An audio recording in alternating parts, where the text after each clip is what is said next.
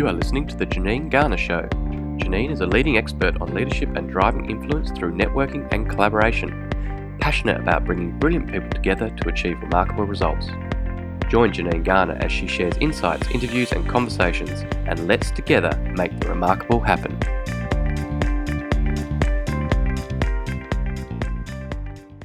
So, welcome to today's episode of Unleashing Brilliance. Today, I have the awesome opportunity to have a great conversation with Wei Yo, who is the founder of OIC Cambodia, an initiative that aims to establish speech therapy as a profession in Cambodia. Now, I met Wei at a uh, event that we were both speaking at a few months ago, and his story, his passion, his determination to make a difference was incredibly inspiring. And as a result, I just had to have this conversation with him. He has a BA in physiotherapy from the University of Sydney and an MA in development studies from the University of New South Wales. But what is inspiring about Wei is, is the significant amount of global experience um, of the work that he does, which is fundamentally about helping the broader global community. He's volunteered with people with disabilities in Vietnam, he's interned in India, he studied Mandarin in Beijing, and milked yaks in Man- Mongolia. And he started OIC, which we will talk about later, in 2013, and handed that over to the leadership of a local Cambodian team in 2017. He doesn't stop there, though. He is currently co founding another organization called UMBO, which is a social enterprise bridging the gap for rural children to access allied health services. Um, welcome, Wei. It's wonderful to have you on the podcast. Thanks so much, Janine. And that's a really um, incredible introduction. Not sure if I'm worthy of it, but oh, you, you are. You absolutely are. Now, before we get into the incredible work that you are doing right now, I'm really curious. What what is it that you wanted to be when you grew up, and why? Yeah. um, I, when I was a kid, this is an unusual one, I guess. Uh, I wanted to be a pediatrician. Mm-hmm. So uh, I'm the youngest of three brothers. And my understanding of why I wanted to be a pediatrician is that because I didn't have any younger siblings to spoil and turn me off children and being around children every day, that I ended up thinking as I was growing up, oh, I want to become someone who works primarily with children. Um, and of course, in a medical field, because let's face it, that's the dream in an Asian family. Um, they were the two combinations that made me come up with pediatrician. Wow. And you're using some of that interest now, aren't you, with your work you're doing? You haven't stepped away from it really. Yeah, I mean, I think I've always been interested in in health as a general topic. That's why I studied physiotherapy. But I, I actually worked as a physio for two years before realizing that that kind of work wasn't where my skill set and interests lie. And part of that, I think, is a realization that doing the work face to face with individuals is a very particular skill set that I just didn't really have. So I think now being able to integrate some of those lessons and even being able to think a little bit like a clinician would, um, despite the fact that I haven't practiced for over a decade, um, it has been really helpful with the work that we're doing. And then now being able to think about, okay, how do I use these skills and lessons that I've learned to try and impact um, a larger number of people? So, what created the shift for you, Wei, in terms of moving from uh, the clinical work mm. to shifting and pursuing something else? Where, what made that change happen? I mean, I'm sure, like a lot of people, it was uh, not logical at the time, but it only makes sense in retrospect. So, what happened was I, I was working as a physiotherapist in Sydney, and then I decided this isn't really right for me. So, I'd saved up a lot of money and then ended up going overseas and I traveled for six months in predominantly Southeast Asia. And then I ended up uh, in Vietnam. And when I was in Vietnam, I somehow came across this orphanage that needed a bit of help. Now, these days, orphanage tourism is better known to not be a good thing for people to do for a number of various reasons. But at that time, it wasn't really something that people talked about. and what I can recall is four months after arriving into uh, Vietnam, a typhoon came through the town, lifted the roof off this orphanage that I was volunteering at, and the dorms were so wet that the children had to sleep on the wooden classroom tables. And what I remember mostly about feeling at this time was that the, mo- the most predominant emotion I could feel was not what I would expect. So I didn't feel compassion or pity, even. I felt helpless. Mm. And I think feeling that at an age of 24 was really quite um, important for me to feel very useless and, and not really, really be able to know how to help best. And what happened was it actually kickstarted me on a journey that's still going, of course, to sort of question how do we actually provide impact to people who are less fortunate than us? How do we do it in a way that actually makes sense? And I think those lessons and that journey has been pretty much what's um, you know been carried out through a lot of the work that I've been doing for the last 12 years. Yeah, well, we'll definitely coming on to that um, in a second. I want to take you back though. On your LinkedIn profile, you tell a wonderful story mm. about a little boy named Roger. Can you expand on that story and and how that impacted you as well at such an early age? Yeah, so I mean, the story is that it was actually my first day in uh, kindergarten, and you can you can probably all empathise and remember with how that sort of feels at the time and uh, you know, being a young five-year-old boy, I was very wide-eyed and very obedient.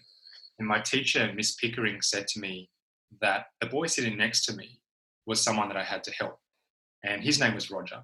And she said uh, that Roger can't see colours, so I had to help him with colouring in. And she said, you know, anytime you want to, um, he needs a blue pencil, you've got to take it out of the um, little basket for him. Anytime he needs a red pencil, you do the same. And then at the end of it, she said, she actually asked, Can you do that? And I think that's really interesting. I remember that really clearly. It was a choice that I had at the time. And of course, being obedient five year old, I said, Yeah, sure. Um, what I learned from that experience, doing that for a year, was really about difference. I think I was really exposed to the fact that not everybody is like me. Um, some people do things differently. And then for the rest of us, sometimes all it takes is a little bit of help to have someone participate fully um, having that exposure, I wouldn't have called it disability at the time. I didn't really know what it, that word meant.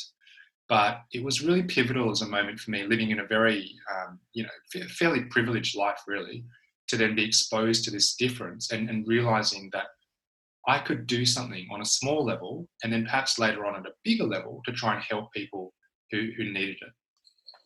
And so you're you're now absolutely doing things on a bigger level. Um, can you share with our listeners a little bit more about what OIC Cambodia is and its aim? And equally, the name, which I've just discovered, is not just a a, a number, a three-letter acronym standing for something. Can you please share a little bit more about what? I, I detest acronyms, Janine. I'm not. A Me too. Yeah, and um, you'd be amazed with the number of charities, uh, well, particularly in Cambodia, how many acronyms they are and how long and convoluted the full name is. So when we came up with a name for OIC, we wanted to do something that was a bit fun. So the focus of OIC is, is to do with speech therapy, as you mentioned in the intro. Um, and OIC stands for the moment when you don't understand something and then suddenly you do. And then you say, oh, I see. And that's what speech therapy is about for me. It's a lot about connection, uh, mutual understanding, and, and being connected to the world around you. Um, but to answer the, the original question, how did it all start? Uh, another similar sort of story, I guess, to the one with, with Roger, which is I, I went to Cambodia initially in 2012 and I'd heard that there was a big need in disability, and that was my area of expertise. So I thought, okay, I'm going to go there and see if I can find something that works. What I haven't mentioned before yet, sorry, is that between that time in Vietnam to Cambodia, I'd been looking I'd really been looking to try and find and understand what could possibly work, and I hadn't really been successful. And then I got to Cambodia and I started working with a Cambodian organization. And what they did was they took staff out on motorbikes and they drove these motorbikes through really dusty roads in Cambodia and they drive up to 70 kilometers a day. And I'd sit in the back of these motorbikes, uh, you know, um, swallowing mouthfuls of dust. And, and then what they do is they go to homes of children with disabilities and then they give them basic services to try and make them more independent. And I saw something which was really great, which is that local people creating change for themselves. And then I met this boy who is who was 10 at the time. His name is Ling, uh, through this organization. Now, because Ling had cerebral palsy, which is brain damage around the time of birth, uh, he, he slurred his speech. And as a result, because he didn't speak clearly, people assumed he would never be able to go to school. And that meant that despite being 10, he'd never set foot in a school at all. Um, so, what we decided to do at that time was to try and address his communication because we thought if we could just get his communication better, maybe we could learn whether or not he has, you know, decent enough intelligence to be a contributing member of society. So we trained one of my colleagues, Pirong, in very basic speech therapy, and then she worked with Ling for a few months. Um, I come back to that village um, a little bit later, and I hear that at the age of 12, Ling is going to school for the first time. And then a couple of months later, I return to hear even better news, which is that Ling is not just attending school, he's excelling. Ling is coming second in his class. So, wow. what I learned from this story is really the power of speech therapy and how important it can be to change someone's life. But then the next thing that I learned was that Ling was not alone. In fact, despite one in 25 people needing speech therapy, uh, there is not one single Cambodian speech therapist in the whole country, not one.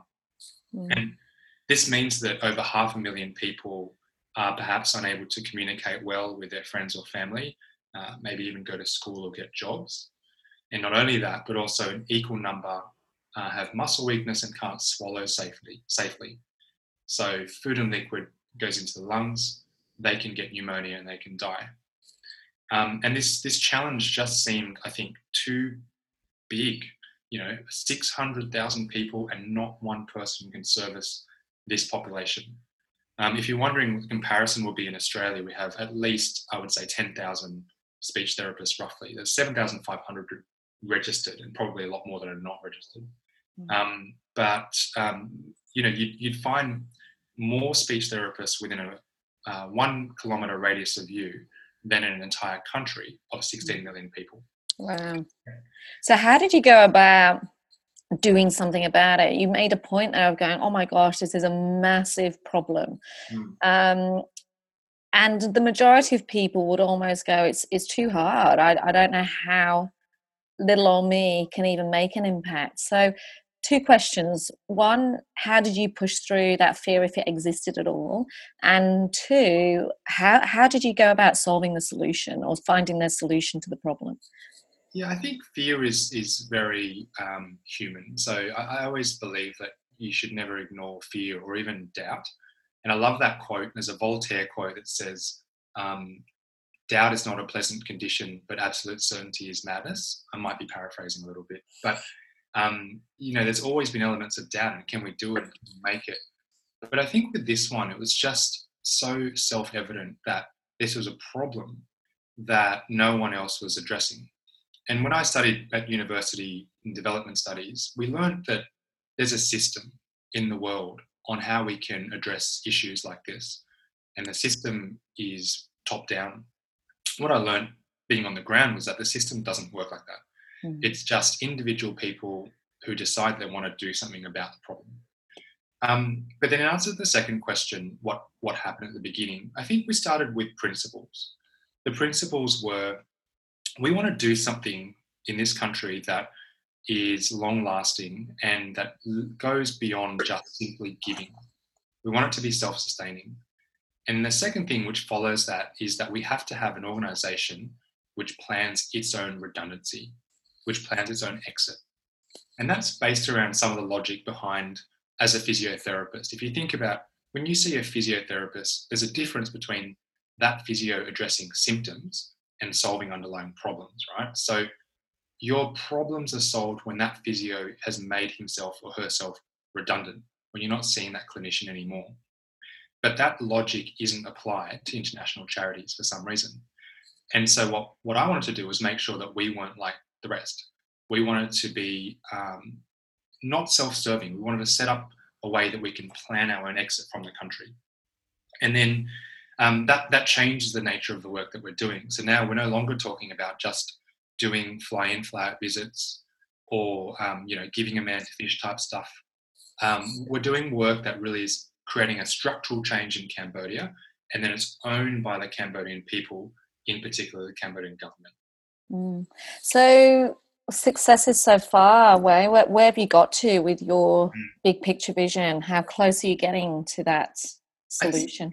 I and I think this is something just people just generally keep in mind is that success for various things means different things. Mm. Uh, so, for this kind of work, in this type of climate, success personally, I believe, is survival. If you've survived five and a half years, as we have, trying to tackle a problem which is large but sort of invisible, doesn't necessarily have the backing of any major donors, including you know WHO or UNICEF or governments, and you've created all of this from nothing, that's a sign of success.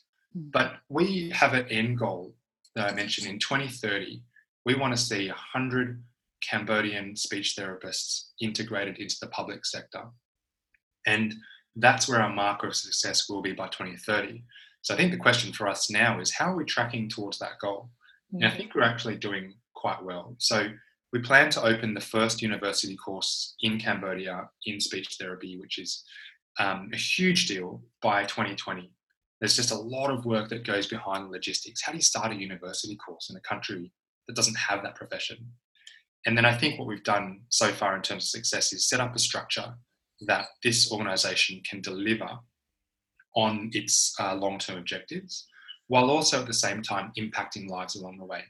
So I would say we've already impacted over um, you know 10,000 lives roughly of people through various training programs and, and pilot programs and so forth. But that's not, you know, really, that's scratching the surface of the 600,000 we want to influence. So we've still a long way to go. Mm. Um, another measure of success, I think, also, and this is just more broadly now about leadership, is we have this idea of leadership that is very, in my opinion, very short term. You know, we look at leaders and we try and measure their success around how they're delivering this year.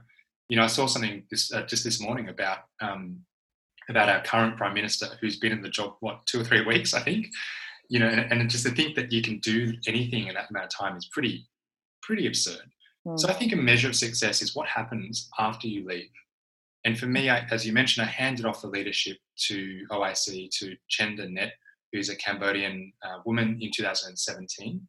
And that organization, under her watch, is doing better than it was before.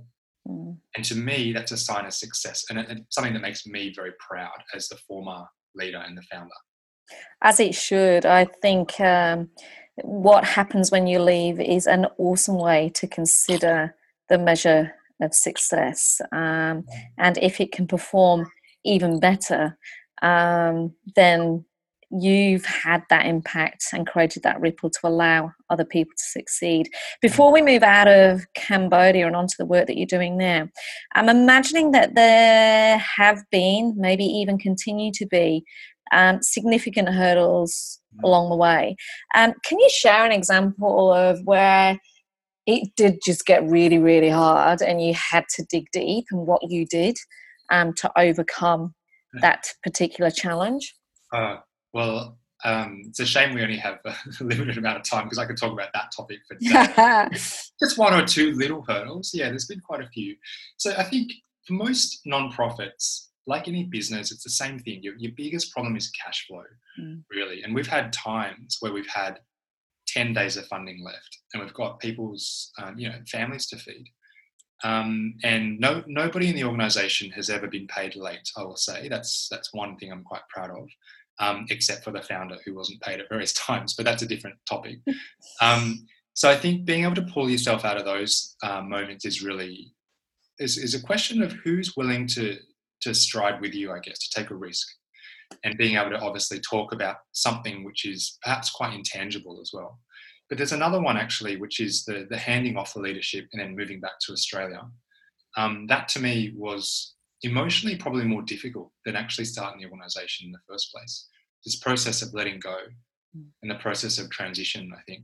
Um, and that does continue to still be a problem now and of course, being being in an environment like Cambodia and being so driven by the purpose of what we're doing and seeing that poverty up close, and then coming back to a country that isn't that connected to real problems, you know, and and, and the problems that we face here in Australia. I'm not saying not I'm not saying everybody doesn't have problems. What I'm saying is in general, the problems are on a much smaller scale compared to overseas. Um, that's that's been quite challenging. And the way I've sort of tried to get around that, I guess, is to be uh, quite um, self uh, empathetic and just to be a little bit aware that it's going to take a bit of time for this for this to happen and to address any sort of mental health issues as quickly as possible. Mm. I think that's one thing that people don't really talk about much in terms of founders and people that are you know really purpose driven and um, is the emotional toll of all of this work is is very high. So I just wish that this was something that we discussed a bit more. Yeah.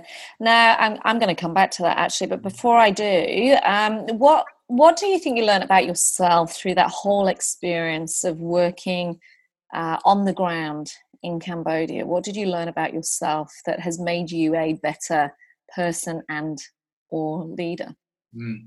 I mean, one of the keys to leadership is self awareness. So I think if you're not learning about yourself in the process, you're probably not you're probably doing yourself and your organization a disservice. I became very aware of my own limitations. I think that's probably one of the key things I learned, and of course my strengths as well. But mm. the limitations for me are um, we are now in a stage. The organisation is in a stage of implementation, and that's very difficult. Very difficult to do. And I'm, you know, secretly or not so secretly, glad that I'm not overseeing that phase. Mm. I was good in the growth stage and getting it started, but in, when it comes time to actually get the work done, that's not really my strength.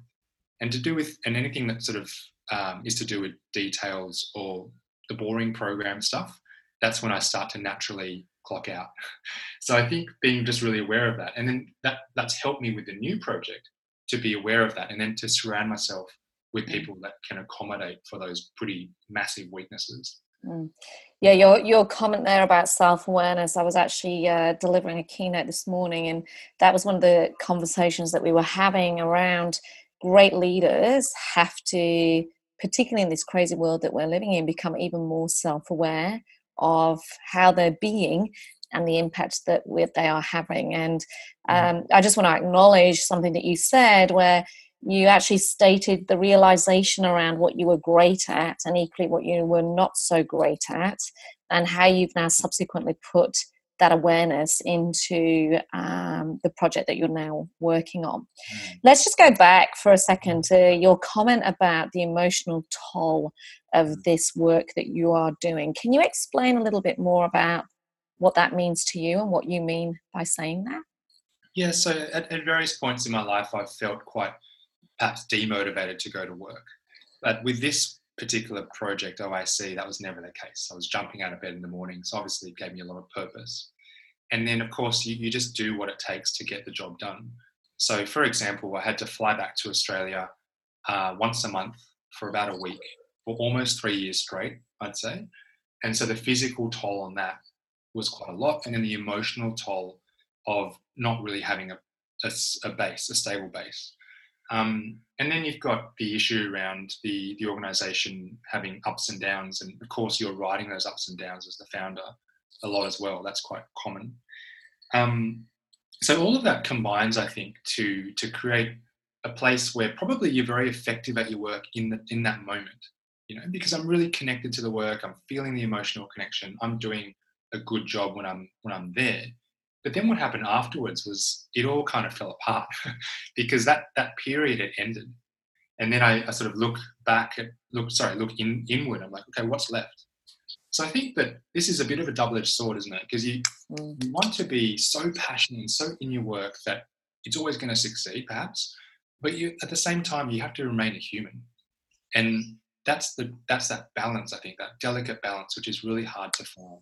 Mm.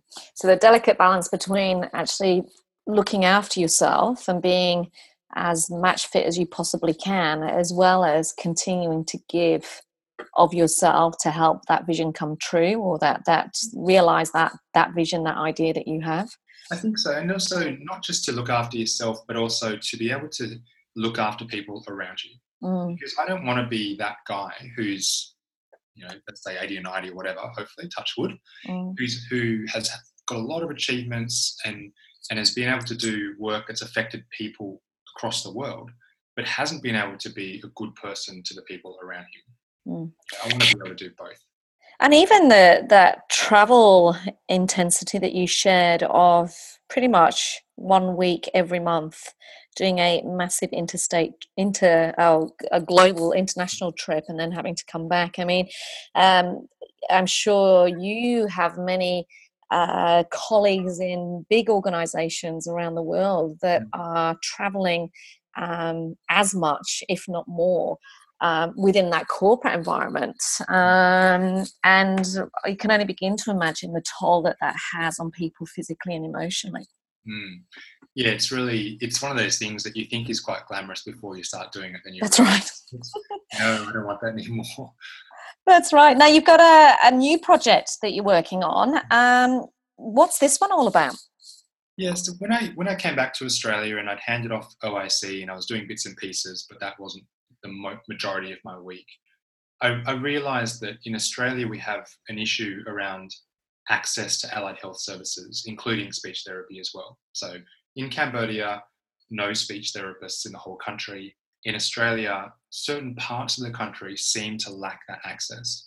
And what I found was that a lot of those places are rural and remote parts of Australia. And then looking into it deeper, I was just stunned really just to see places like Griffith in New South Wales, where there are 30,000 people in the city, uh, town, sorry, and there are only two speech therapists and no occupational therapists registered with NDIS, so able to provide disability services. This is incredible when you think about the number of people who need the service. So what happens are people are either driving three, four, five, six hours to find services, or clinicians are flying in and out. And then what I also noticed was that in the cities, there are a lot of clinicians, I think, who can't necessarily leave the home to work in a clinic. So, a good example will be one we're working with at the moment who has children, and she herself has a physical disability. Um, and therefore, it was a simple case of, I think, trying to work out how we could match the two. You know, how do we get these clinicians in cities to work with these children in rural areas and do it through an online platform? Um, and I've been really fortunate, I think, to find two great co founders, which is going back to this issue of, of, emotional toll, a big change. And I was very conscious of the fact that when I did OIC, it was one founder, and it's not really ideal. But that wasn't through lack of trying to find another, just wasn't anyone there available at the time. And then when I came back and looked at this issue with Umbo, I decided um, I need to find people who are as into this idea as me and also are able to cover for those weaknesses. Mm. Um, tell me a bit about the name quickly. So Umbo is the tip of the shield. Um, so the first line of defence for children in rural and remote areas who need access to health services. Yeah. I love all the genius behind your names. I'm curious about that transition as well from being a sole founder to now essentially uh, a co founder with uh, two people on board with you. How do you manage that relationship? And who has the final say in the decisions that are being made to the benefit of the startup? It, there's no right or wrong answer to that last question, and it depends on the situation, I think. But to answer the first question, um, this comes back to the topic of leadership. What, what's a leader really all about? And I think the leader's not someone who tells people what to do it's the leader is the one who asks a lot of questions.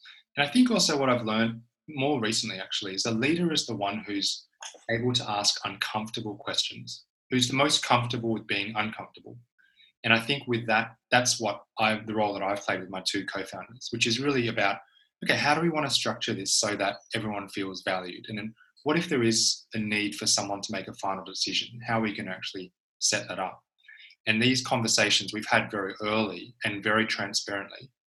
Because I hear so many stories of startups and um, uh, so forth that they, they a couple of years down the line and then they're like, oh, we, we never had that conversation. Mm. And I really wish we'd structured differently because if we had the conversation, I would have. So I don't want us to be one of those groups. I want us to have the conversations early, even if they're uncomfortable now, because mm. they're only going to get more uncomfortable if we avoid them. Mm. Have you got an example where it got so uncomfortable you still did it and the outcome actually was one for the better? Uh, I mean, we're because we're a social enterprise, so we're, we're starting this as a um, as a business. We might we're looking to actually register a charity um, later, but that's not the original. That's not the first step. So you know, because I started this journey myself, and then I found two other people. They came a little bit later, but by the time they arrived, the company was already registered under my name. Mm. Um, and so now we're in that process, I think, of um, you know making it official, putting their names on on the necessary pieces of paper, and making them own the company with me, co-own. Um, so this is a very touchy subject because there's just so much potential, I think, for things to to get messy now. Mm. But again, if we don't have the conversations that are open and honest now, uh, you know, three, four, five years time, someone will turn around and say, "I don't feel like I've been um, properly compensated for my work." That's much worse. Mm. I'm sure there's many people listening to this podcast and, and this conversation right now that are nodding their heads, going, "Yes, that's what happened to me," or equally going, "I must, I must do that now," whilst I'm in startup, early startup mode. So um, I totally agree with you. It's it's having those uncomfortable conversations up front before they become an issue, because as we both know, you know, when everyone is highly motivated to the bigger picture goal and it's all sort of roses, unicorns, and champagne. Everything's mm. sweet. But it's when something uh, goes wrong that that things can get challenging. So I'm really glad that you uh, put that into our conversation. Mm. Um, Wei, what are some of the choices that you've made um, over the years that you think have made you who you are? Um, there's a there's a quote which I'm sure someone else has probably already said on your podcast about the easy choices, hard life, hard choices, easy life mm. thing. So the more difficult the choices or the route you choose to take, which is perhaps a difficult choice, can result in an easy life. But I think even if you're just thinking about, um, you know, what I'm doing now for me versus doing a job, you know, where, where I've done that before, turned up, had a salary, had a boss, um, had a contract. Um, and I, I do think about this sometimes, particularly when uh, cash flows are a bit low like, oh, maybe I should have just been a, you know, a banker or whatever, or engineer or something with a steady income. But then I think about, well, then I wouldn't be able to have almost complete autonomy. I wouldn't be able to, um, you know, do the things that I really want to do. I wouldn't be able to, you know, have these kind of conversations, meet people like yourself. Um, and I think that's the, the kind of choice that you choose to make because you know that it's going to be difficult, very difficult to make it work but the alternative is, I think, much worse. I would I would much rather live a life that is on my terms and doing the kinds of things that I want to do when I want to do it and suffer, you know, with stability and financially and so on, than the opposite, than to be financially stable but bored. I can't imagine anything worse. So you're already making an impact on the planet and creating that ripple of change. What's if you had to think about the one thing that just warms your soul in terms of the work that you have done or the the lives that you have impacted, what springs to mind? Mm, that's a really good question.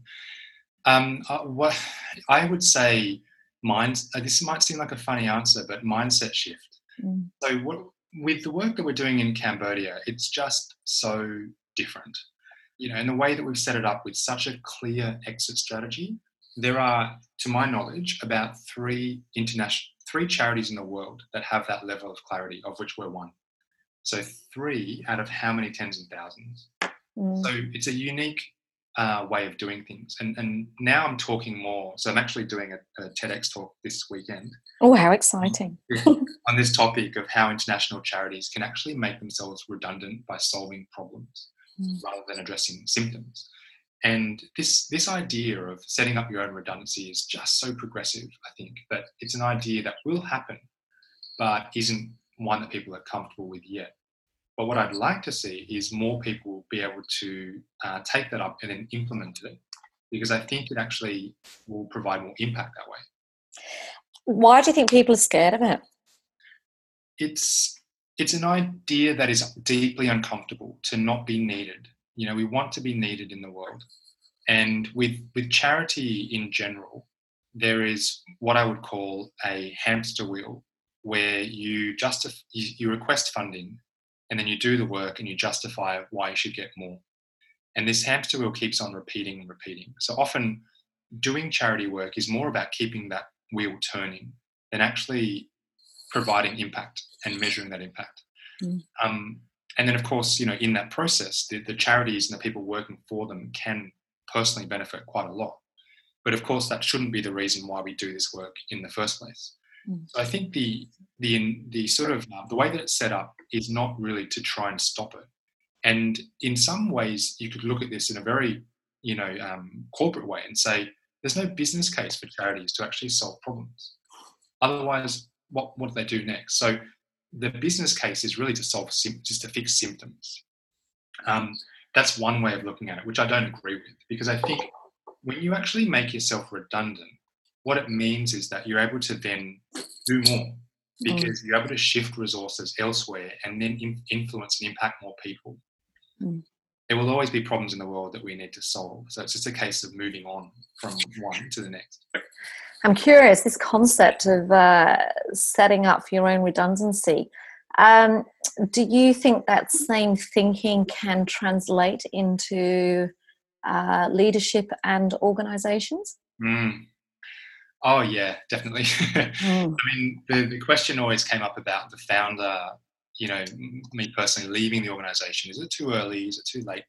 And, and when's the right time? I think, which is a tough question to answer. There's no one answer. But for me, I would much rather err on the early side than the late side. Uh, as soon as the organization was relatively stable, I was ready to hand off. And because the alternative, again, is, is the founder, myself, or whomever, being just really out of touch with reality. And, and also, you know, trying to try to uh, lead an organization in a manner which is relevant to the beginning of that charity organization or company, but not relevant to the now. Um, and and perhaps you know a little bit jaded as well because mm. you've been through so much to get it that far mm. that you're not able to um, be even handed about things anymore too emotional about different topics mm. So i think trying to trying to set up redundancy early is really really key I think even extending it to the bigger corporate Australia as a concept is it's something that's interesting in terms of setting yourself up to allow a new level of leadership to take over. But mm. the fear that you talked about of that being not needed, I'm wondering whether that's the same with certain levels of leadership. Um, not needed and equally losing bonuses and all that sort of stuff. It's, it's quite an interesting concept that's definitely worth thinking about. What do you love thinking about? What's what do you in your spare time love just cogitating and thinking about? Uh, I was I like to think about um, how, what you know what what what's the point of this this what's the point of this life and what's the opportunity that we have i guess to to influence and impact people in a better way you know so um, we only get one shot on this life on this earth sorry i believe and therefore how do we best use our time to to do something that actually leaves the world in a better state than it was to begin with mm. um, so you know i always talk about this when we see a problem and we see someone suffering, we feel an emotional reason that we need to react. And that's very normal, it's very human. We're emotional beings. And then hopefully at some point we take an action. But in between that moment of emotion to action, that's the most crucial part. You know, when do, what do we decide what to do? And then in this particular case, when to stop doing it. But I think a lot of people and a lot of charities don't actually get past that and that's why you see a lot of charity work that's very emotionally driven. It's not rational. Whereas if I said to you, you know, organizations need to exit other countries and explain why, it's a very rational, almost truistic argument. So I think that that's an area that I'm really interested in, really, is like how do we move from purely emotional action and giving to rational, logical, sensible actions? Mm. Well, I, there's so many nuggets in what you've shared. Um, before I ask my final question, I just want to sum up some key things that you've talked about. Um, this concept of the choice that we have, which you started off at the beginning of this podcast talking about, and you've wrapped it up again at the end in terms of we all have a choice as to what we do and how we behave to help others. And whether you are working in a uh, non for profit, as a volunteer or in an organization, I think that that's consistent across the board. Your concept around the definition of success and what happens after you leave um, is is just beautiful and genius at the same time. And my question to the listeners on this podcast is to get curious about that. Um, if you were to leave tomorrow, what's going to happen afterwards? Have you made a big enough impact? Have you created the space to allow others to shine, or have you simply just been doing stuff? You know, what's what's the change that's happening after you leave? And with this this conversation that we've had around, particularly with a focus on charities and international charities, setting up your own redundancy. Again, as a concept, um, I think it can apply across the board, no matter whether you're in profit or not for profit, whether you're in startup land or in a big organization, around how do you set up for your own redundancy. And, and finally, um, I loved your comment about one of the tasks of leadership is to be the one that asks the uncomfortable questions. So before we leave today, um, you know, we're often asked, um, I, I, know our, my children are currently being asked this at school about what do you want to be when you grow up? Um, my question for you is um, who do you want to be remembered as? I that is a tough question. Mm. I think that the thing it's interesting that you raise that as a question actually because uh, I read a book every morning called The Daily Stoic um, by a guy whose name I forget, Ryan something, I forget his surname. It's a wonderful book. Every day it gives a quote from a Stoic philosopher and then an explanation underneath.